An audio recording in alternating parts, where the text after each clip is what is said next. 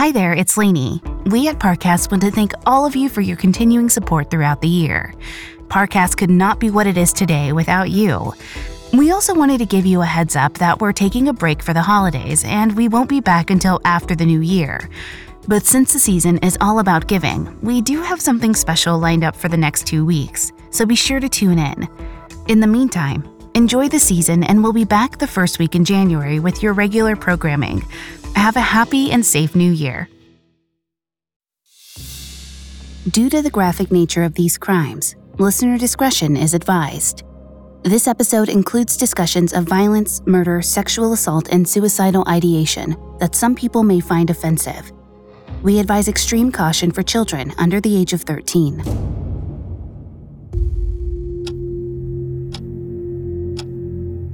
Twenty-four-year-old Jennifer Pan sat in the white-walled interrogation room with her head in her hands. It was almost three o'clock in the morning, and she was exhausted. Just hours earlier, three armed men had taken Jennifer and her parents hostage in their Toronto home. While she managed to escape unharmed, her parents hadn't been so lucky.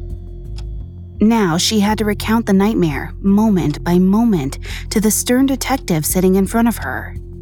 She started by detailing the events of the day leading up to the home invasion. When the conversation veered towards the fate of her mother, Jennifer broke down. Her voice crackled with sorrow and she began to bawl. The interrogating officer offered her a box of tissues, and she carefully took one.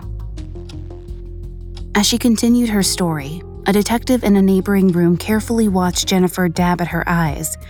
He couldn't believe what he was seeing. Though Jennifer made a show of weeping for her mother, there were no actual tears running down her face. She wasn't crying at all.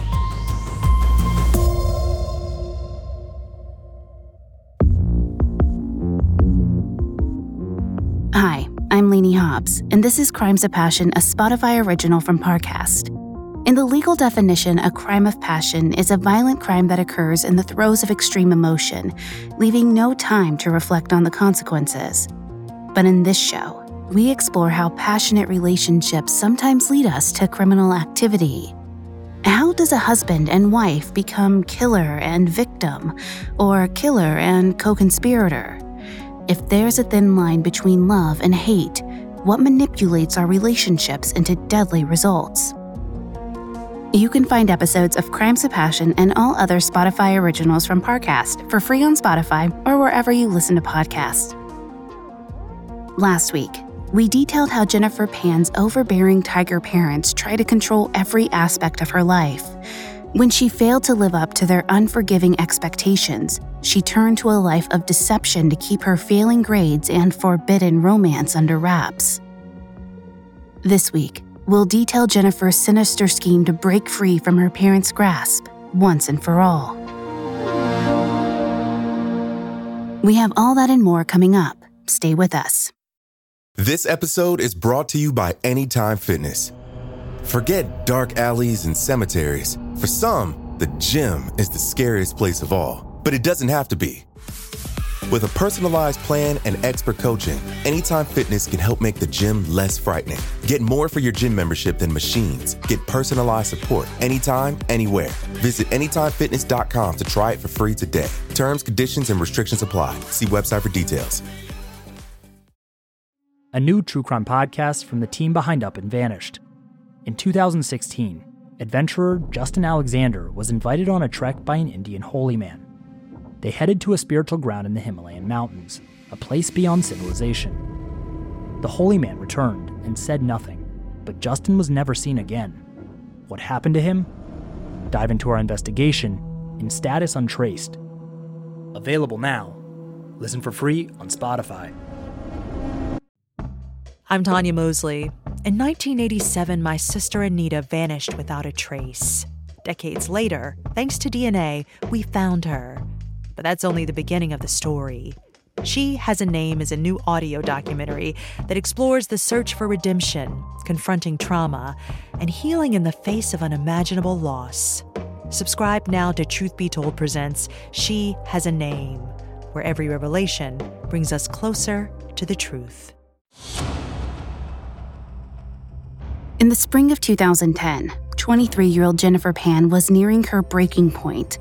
Her parents, Han and Bich, had discovered that she'd been secretly playing house with her boyfriend, Daniel Wong, for years instead of pursuing a career in pharmacology. Her father was prepared to disown her, but decided to offer her an ultimatum instead. She was forced to choose between her parents and her boyfriend. Put on the spot, Jennifer chose her family. But after so many lies, Han and Bich wouldn't just take her word that she had cut ties with Daniel. They forced Jennifer under strict house arrest, all but cut off from the outside world.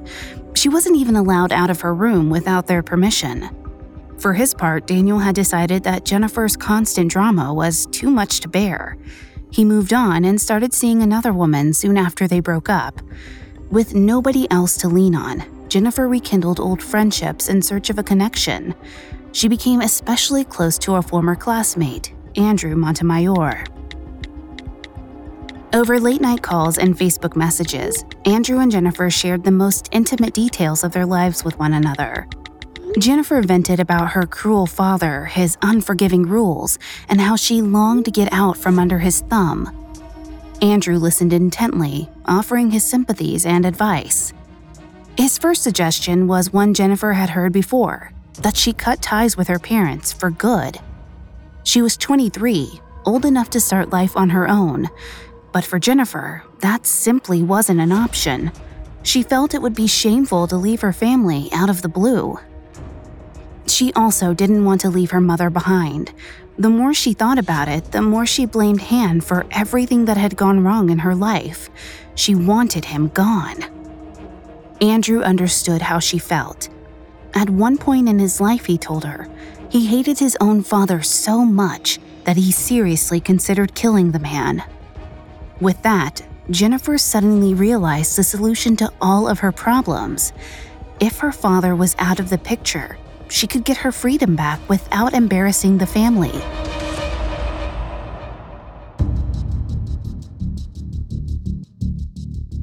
Before we go any further, please note that the following information is based on Jennifer's testimony. The other parties involved deny any wrongdoing and dispute her account. After talking it over with Andrew, Jennifer started looking for a hitman to murder her father. According to her, Andrew and his roommate, Ricardo Duncan, had committed armed robbery before. Andrew supposedly assured Jennifer that murder would be no problem for someone like Ricardo. In June of 2010, Andrew introduced the two at a bustling bubble tea cafe. Jennifer sat across from a young black man who she described as really gothic, with painted fingernails and dark eyes. As nearby patrons chatted away, she asked Ricardo to shoot her father in the parking lot of his workplace and make it look like a random attack. About a week later, the two met again at a nearby coffee shop. There, Jennifer gave Ricardo more details about Han, as well as $1,500 to purchase a gun and carry out the hit. After that, weeks passed with no communication from Ricardo. When Jennifer reached out to Andrew for help, he told her that Ricardo had vanished. She had been duped. Andrew and Ricardo have adamantly denied any involvement in the murder for hire agreement, as well as any late night muggings. They both acknowledged, however, that Jennifer openly spoke about wanting her father killed. Ricardo also admitted to accepting $200 from Jennifer, but testified that it was merely a kind gesture so that he could go out with his friends. He further confessed that while Jennifer had pressured him to kill her father, he immediately refused. He felt that the only reason she asked him to commit the murder was because of the color of his skin. Disturbed and offended, Ricardo ended all communication with Jennifer by July of 2010. Feeling deceived and let down, Jennifer once again felt like she had no one to turn to. She once again yearned for her ex boyfriend, 24 year old Daniel Wong. But as he was still dating another woman, Jennifer decided she had to play it smart. Whenever she found a moment alone, away from the prying eyes of her parents, she sent Daniel intimate text messages and photos. The sex definitely aroused some interest, but Daniel was still unwilling to take Jennifer back. Not one to back down from a challenge, she tried another tactic. Daniel suddenly started receiving a string of prank calls and messages from an unknown number. Over time, the messages grew increasingly disturbing. The anonymous sender taunted him and threatened to reveal intimate details of his past and present relationships. Well aware that Jennifer wanted him for herself, Daniel confronted her about the calls. As usual, Jennifer lied, swearing she had nothing to do with them. In fact, she told Daniel that she received a barrage of frightening messages as well. She claimed she was afraid for her very life. While Daniel knew Jennifer was a practiced liar, he never believed that she would lie to him. They'd dated for seven long years and they'd always been open and honest with each other. Unfortunately, he was wrong. Now things were different. Jennifer was willing to do whatever it took to get what she wanted. Before I continue with her psychology, please note I am not a licensed psychologist or psychiatrist, but I have done a lot of research for the show. Considering the magnitude of Jennifer's lies, psychologist Barbara Greenberg has stated that Jennifer may have developed untreated antisocial personality disorder, or ASPD. According to the DSM 5, ASPD is a mental health condition characterized by a pervasive pattern of disregard for and violation of the rights of others. People with ASPD often fail to conform to social norms, tend to use deceitfulness for personal gain, and care little for the feelings of others.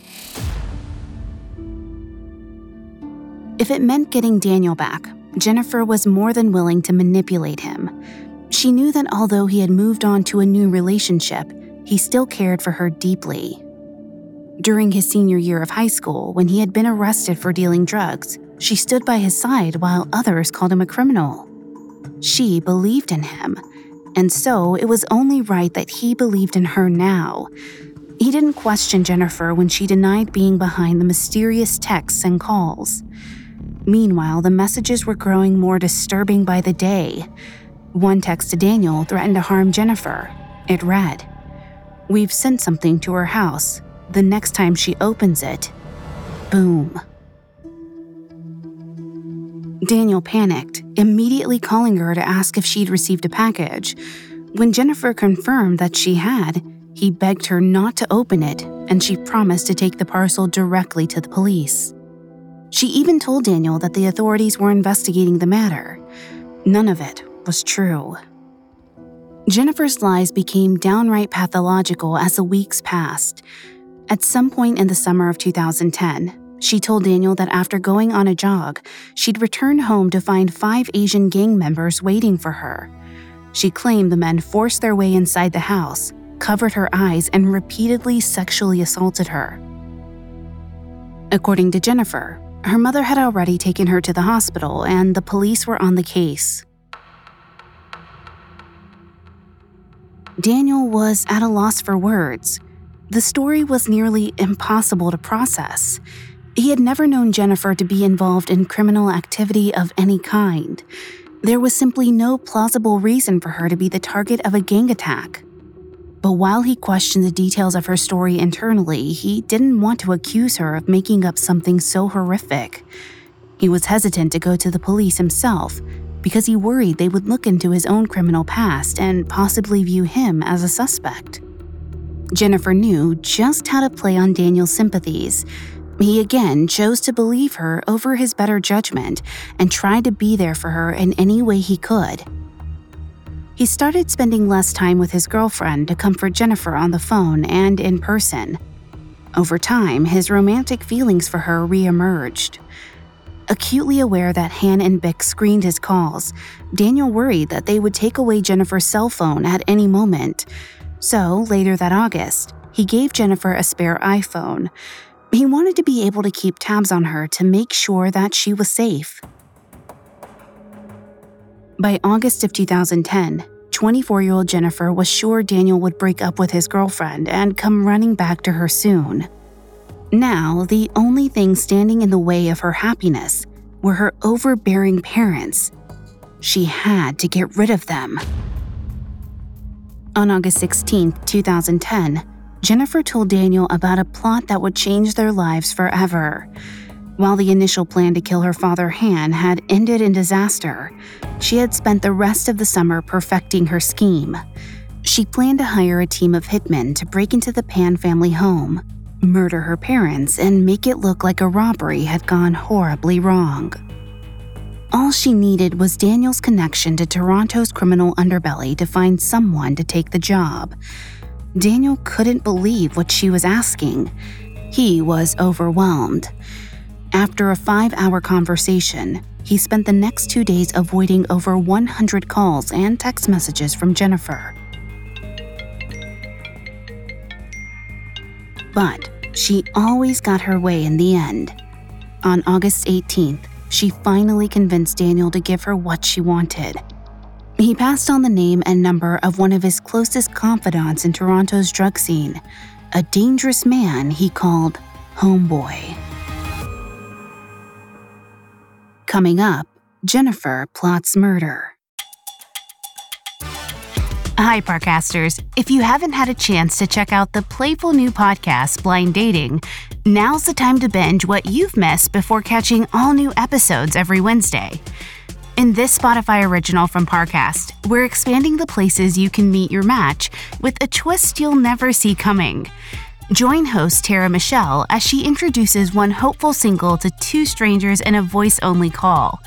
Through a series of illuminating games and questions, the trio will get to know one another without the distraction of appearances.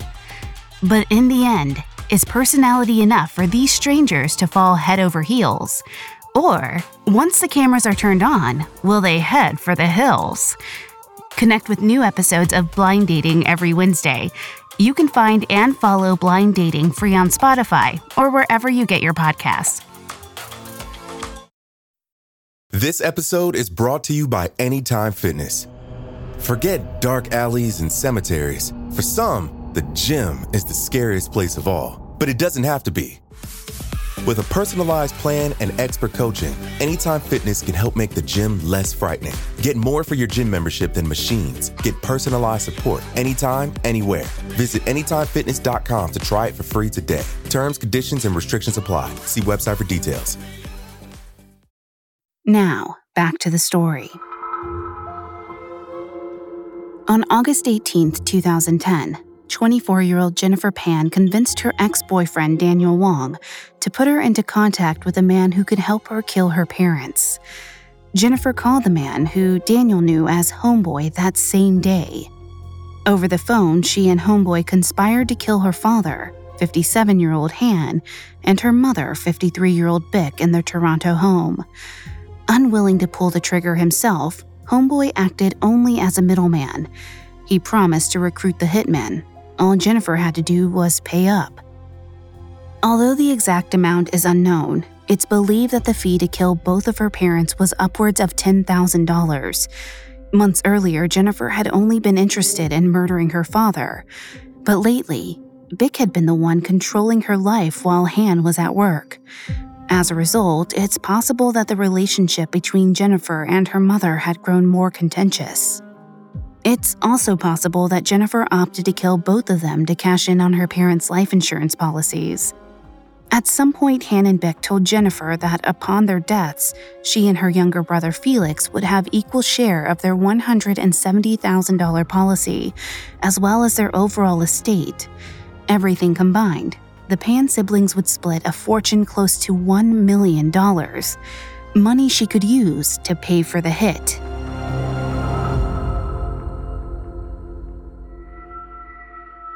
By the end of October, Homeboy had found three men desperate enough to kill. All parties agreed to the terms, and the hit was scheduled for November 3rd.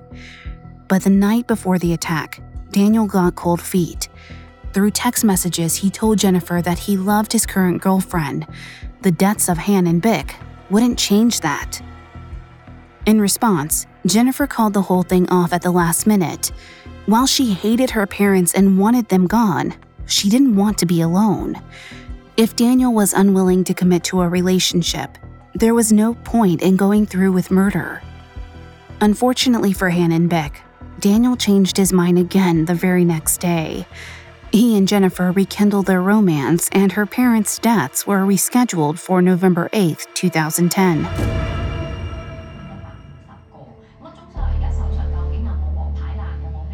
That night, 53 year old Bich Pan lounged on the couch in her favorite pair of Winnie the Pooh pajamas. She had just returned home from her weekly dance class and was soaking her feet in a bowl of warm water. While she caught up on the evening news through a Chinese television network, her daughter crept down the stairs and unlocked the front door. Bich bade her daughter a quick goodnight. Then, Jennifer hurried back upstairs, stopping inside the family study to flip the lights on and off several times. That was the signal. About a quarter past 10 o'clock, 57 year old Han Pan was startled awake. He opened his eyes to find he was staring down the barrel of a gun. The assailant, whose face was partially obstructed by an oversized baseball cap, demanded to know where he kept his money. Han tried his best to answer, but his English failed him and he struggled to explain. Annoyed, Han's attacker forced him out of the master bedroom.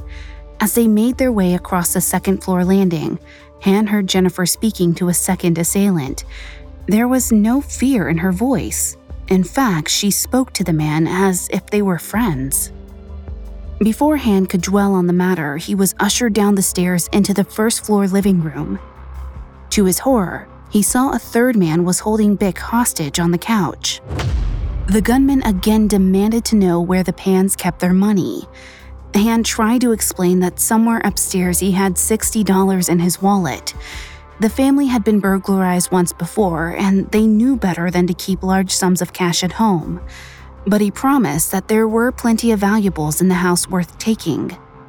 One of the men called him a liar and smashed Han on the side of his head with the gun. Bich screamed as blood trickled down her husband's face. She pleaded with the gunman, shouting, Please, you can hurt us, but please don't hurt my daughter. The men told Bich that her daughter wouldn't be harmed, but she was far from reassured. Minutes later, she and Han were led down to the basement. There, they were forced onto a couch while their captors attempted to throw heavy blankets over their heads. Resigned to his fate, Han didn't struggle. Bich, however, screamed in protest and threw the blanket off of her. Even with a gun in her face, she was defiant. Though her reaction may seem shocking, it's important to remember that Bich likely believed that the assailants were only there for her money. She may not have felt her life was truly at risk. Between the years 1977 and 1979, criminologist Mike Maguire interviewed over 300 victims of burglary. Through his research, he found that the most common reaction to burglary was one of anger or annoyance. Bich's combative attitude is thus not unusual. Unfortunately, the men didn't just want her belongings, they wanted her life. After Bich threw the blanket to the ground, one of the gunmen fired two shots at her husband. The first bullet ripped through the heavy blanket and went straight into his face. The second pierced his shoulder. Bich watched in terror as her husband slumped onto the ground and blood pooled beneath his body. Moments later, she was shot in the neck, the shoulder, and finally the head. She died instantly. The men went upstairs, leaving Han and Bich bleeding on the ground. Then one of them tied Jennifer to the second floor balcony at her instruction to make it look like she was a victim too. Based on a neighbor's grainy security footage, by 10:33 p.m., all three men had departed the Pan family home and sped off in a tinted Acura. As soon as they were gone, Jennifer maneuvered her phone out of her pocket and called the Markham police. She told them her home had just been burglarized and that she'd heard gunshots downstairs. She was tied up and couldn't move. She needed help. As the operator talked to Jennifer, Han slowly regained consciousness. Thanks to the thick blanket that the assailants had used to cover his face, he had miraculously survived a point blank shot to the head. When he saw Bich lying next to him, Han broke down. He tried shaking her awake, but it was no use. The love of his life was dead. Fueled by fear, agony, and adrenaline, he sprinted up the stairs. Jennifer heard her father moving downstairs and yelled out to him while she was on the phone. Rather than checking to see if she was okay, Han ran out the front door without his daughter. Fortunately, his next door neighbor, Peter Chung, was just about to leave for work as Han staggered outside covered in blood. Han begged Peter to call the police before collapsing on the lawn. Within minutes, authorities arrived at the scene. After clearing the premises, they cut Jennifer loose upstairs. Han was taken to the hospital in critical condition.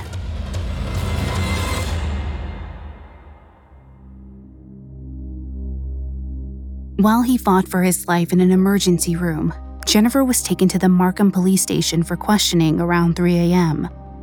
When asked to describe the perpetrators, Jennifer claimed that at least two were black men in their late 20s. While she said she hadn't gotten a good look at the third assailant, she alleged he had a distinct Caribbean accent, implying he was also black. She believed that they let her live because, unlike her parents, she'd been cooperative. Investigators found the theory hard to swallow. Cold blooded murderers didn't usually leave witnesses behind, especially ones that were able to provide them with detailed physical descriptions. Though the men had tied her to the second floor banister, she didn't have a scratch on her body. As Jennifer continued to recount the events leading to her rescue, one of the detectives noticed something unsettling. Whenever she spoke of her late mother, Bich, Jennifer wailed as if she was crying. But upon closer inspection, she hadn't shed a single tear. Stay with us as Jennifer's sworn testimony unravels. Now, back to the story. On the evening of November 8, 2010, three armed men broke into the Pan family home on a mission to murder. While 53 year old Bich Ha Pan was shot and killed instantly, her husband, 57 year old Hui Han Pan, was rushed to the hospital in critical condition. Their 24 year old daughter, Jennifer Pan, had masterminded it all Markham police questioned Jennifer in the early morning hours of November 9th. It didn't take long for them to become suspicious of her story, especially because she appeared to be pretending to cry when she recounted the attack. Officers acknowledged that Jennifer's odd behavior might simply be due to shock. It wasn't uncommon for victims of trauma to have difficulty expressing their emotions, but then why would she make a show of weeping when she clearly wasn't? A 2020 study published in the Frontiers in Psychology journal shed some light on why authorities may have fixated on Jennifer's false tears. The research investigated the impact crying can have on the way an audience perceives an individual in need. Criers who were deemed to be expressing genuine emotion were perceived to be more reliable and honest. As a result, they were more likely to receive emotional support. In contrast, individuals who seemed to be producing phony, crocodile tears were perceived as significantly more manipulative, less reliable, less warm, and less competent. Jennifer likely hoped that by breaking down and crying, she could play on the sympathies of police officers. Unfortunately, her obviously inauthentic performance only made her seem like a less reliable witness. Even so, authorities weren't ready to designate Jennifer as their prime suspect. Given the Pan family's wealth, they thought Han or Bich might have had connections to illicit gambling or drug trafficking. Perhaps they were murdered for crossing the wrong man or not paying off their debts. However, it only took a cursory investigation to discount this possibility. After looking into their finances, it was clear to all that Han and Bich were upright citizens. When they arrived on the shores of Canada as Vietnamese asylum seekers years before, they had nothing to their name. Now, in 2010, after decades of hard work, they were sitting on a completely legitimate fortune. Investigators next speculated that the gunman had simply noticed the family's flashy cars and assumed Han and Bich had mounds of cash stashed somewhere in their home. It seemed unlikely, but nothing else fit. It was highly unusual for burglars to commit murder on a whim. There had to be a stronger motive they were missing.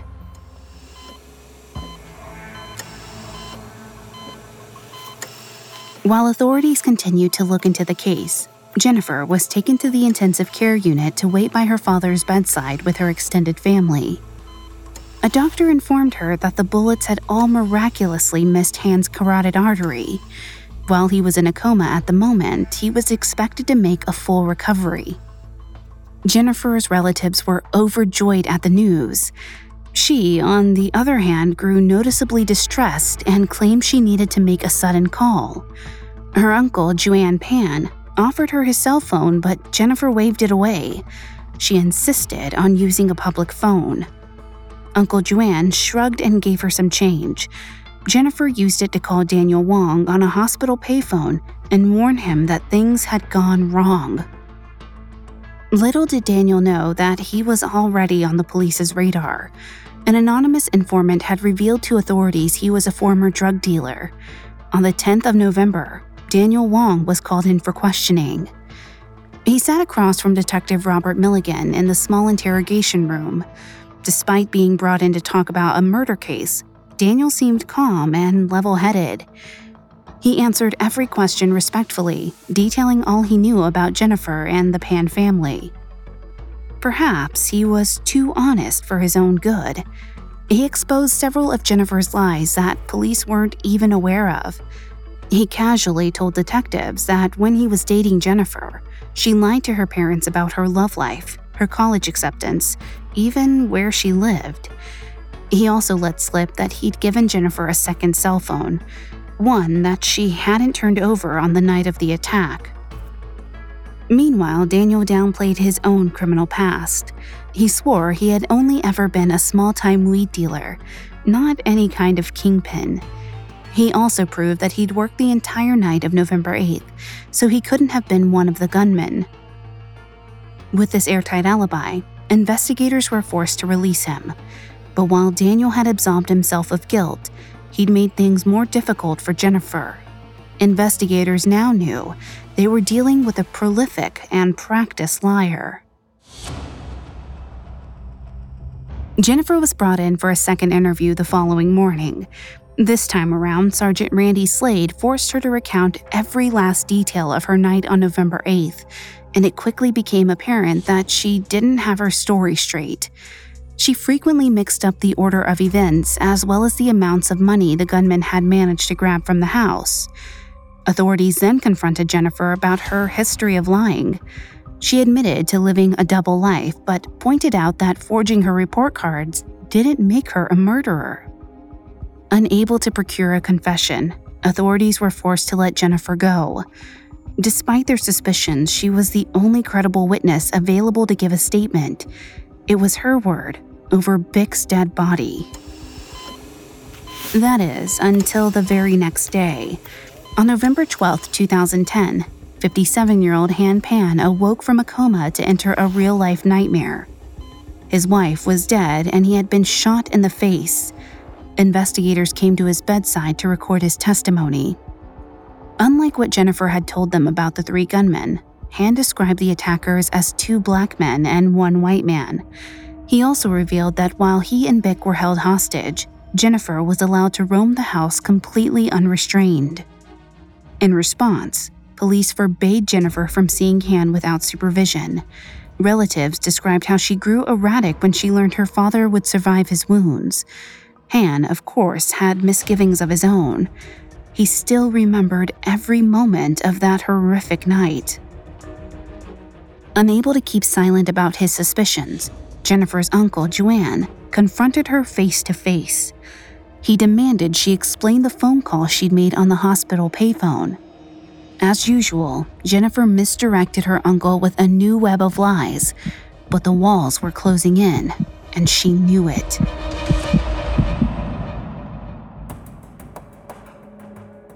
In the early afternoon hours of November 22, 2010, Jennifer returned to the Markham police station for a third and final voluntary interview. Instead of being greeted by the warm and friendly Detective Slade, Detective Bill Goetz sat across from her with a cold look. He offered no sympathy and no box of tissues. Unbeknownst to Jennifer, she was sitting across from the police force's truth verification expert. When prodded by Gates, Jennifer divulged more about her forbidden romance, even explaining how the demise of her relationship with Daniel led to a failed suicide attempt. She said that she was miserable, but that she wasn't the only one in the household who had reached the end of their rope. She claimed that her parents slept in separate rooms and that she suspected her father of cheating on Bich. Perhaps, she offered, a spurned lover wanted him dead. Detective Goetz saw through the smoke and mirrors. Jennifer had lied to the authorities from the very beginning. Now that they knew one of the murderers had been white, rather than black as she had initially claimed, they doubted everything Jennifer said. Goetz told Jennifer that they already knew she was involved in the hit. It was only a matter of time before they could prove it. Finally, Jennifer broke. She whimpered and weakly asked, So, what happens to me? Detective Goetz pressed harder, eager to know the whole story. But instead of admitting everything, Jennifer did what she did best offer a half truth. She said that she had ordered the hit, but the night had not gone according to plan. The attackers weren't supposed to kill her parents, they were supposed to kill her. Jennifer claimed that when she'd learned Daniel was dating a new woman, she spiraled into a deep depression. She no longer saw a reason to live. Desperate to end her life for good, she found the name and number of a man named Homeboy who could put her out of her misery. It was all just another lie. Fortunately, the police couldn't be fooled. On November 22, 2010, Jennifer Pan was arrested for first degree murder.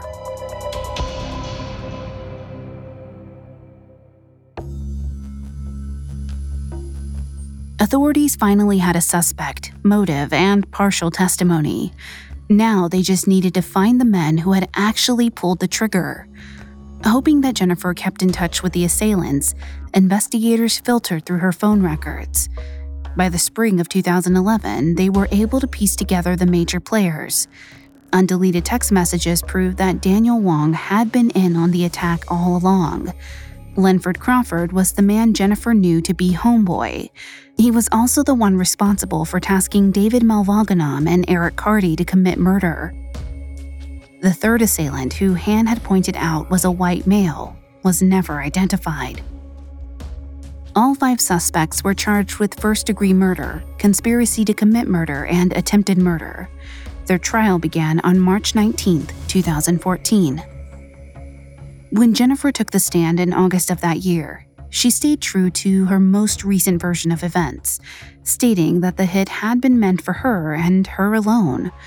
While she did try to have her father killed in the spring of 2010, she claimed that she changed her mind after the arrangement fell through. After attempting suicide, she sought a hitman to end her own life instead. She also said that she tried to call off the murder in the fall of 2010. By then, she'd supposedly forged a stronger relationship with her parents and was back on track towards gaining a real degree. But when she reached out to Homeboy to stop the hit, he demanded an $8,500 cancellation fee. Everything went south after that because she couldn't come up with the money in time. Despite Jennifer's complex and animated testimony, Crown prosecutors questioned her story. If the hit had really been meant for her, why would she hide that information from police during the initial two interviews? None of it made sense.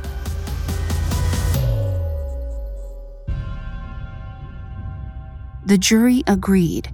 After 10 months on trial, 28 year old Jennifer Pan, Daniel Wong, Lenford Crawford, and David Mylvaganam were all found guilty on December 13, 2014. The fifth defendant, Eric Carty, was tried at a later time. In early 2015, Jennifer, Daniel, Lenford, and David received two concurrent life sentences with no chance of parole for 25 years. Eric received 18 years after admitting to some of his crimes, but later died behind bars. Unfortunately, the third assailant was never apprehended. Jennifer currently resides at the Grand Valley Institution for Women in Kitchener, Ontario. She will be up for parole in 2036, where perhaps her crocodile tears will convince the board that she deserves a second chance. One thing is for sure only Jennifer Pan truly knows what happened that November night, and she'll never tell.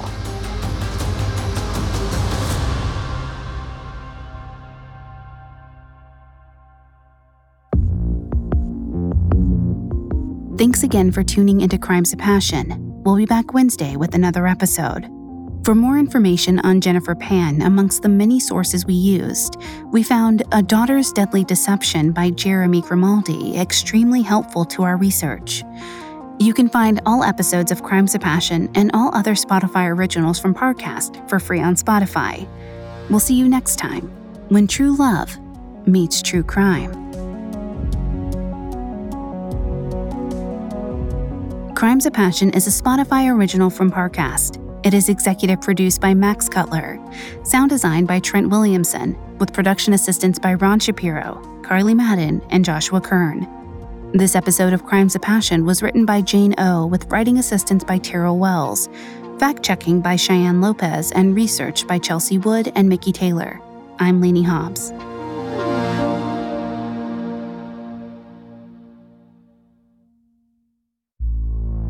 Listeners, there's no better time to follow your heart and check out the hit Spotify original from Parcast, Blind Dating. Every Wednesday, find out if personality alone is enough to make a love connection. Follow Blind Dating free on Spotify or wherever you get your podcasts.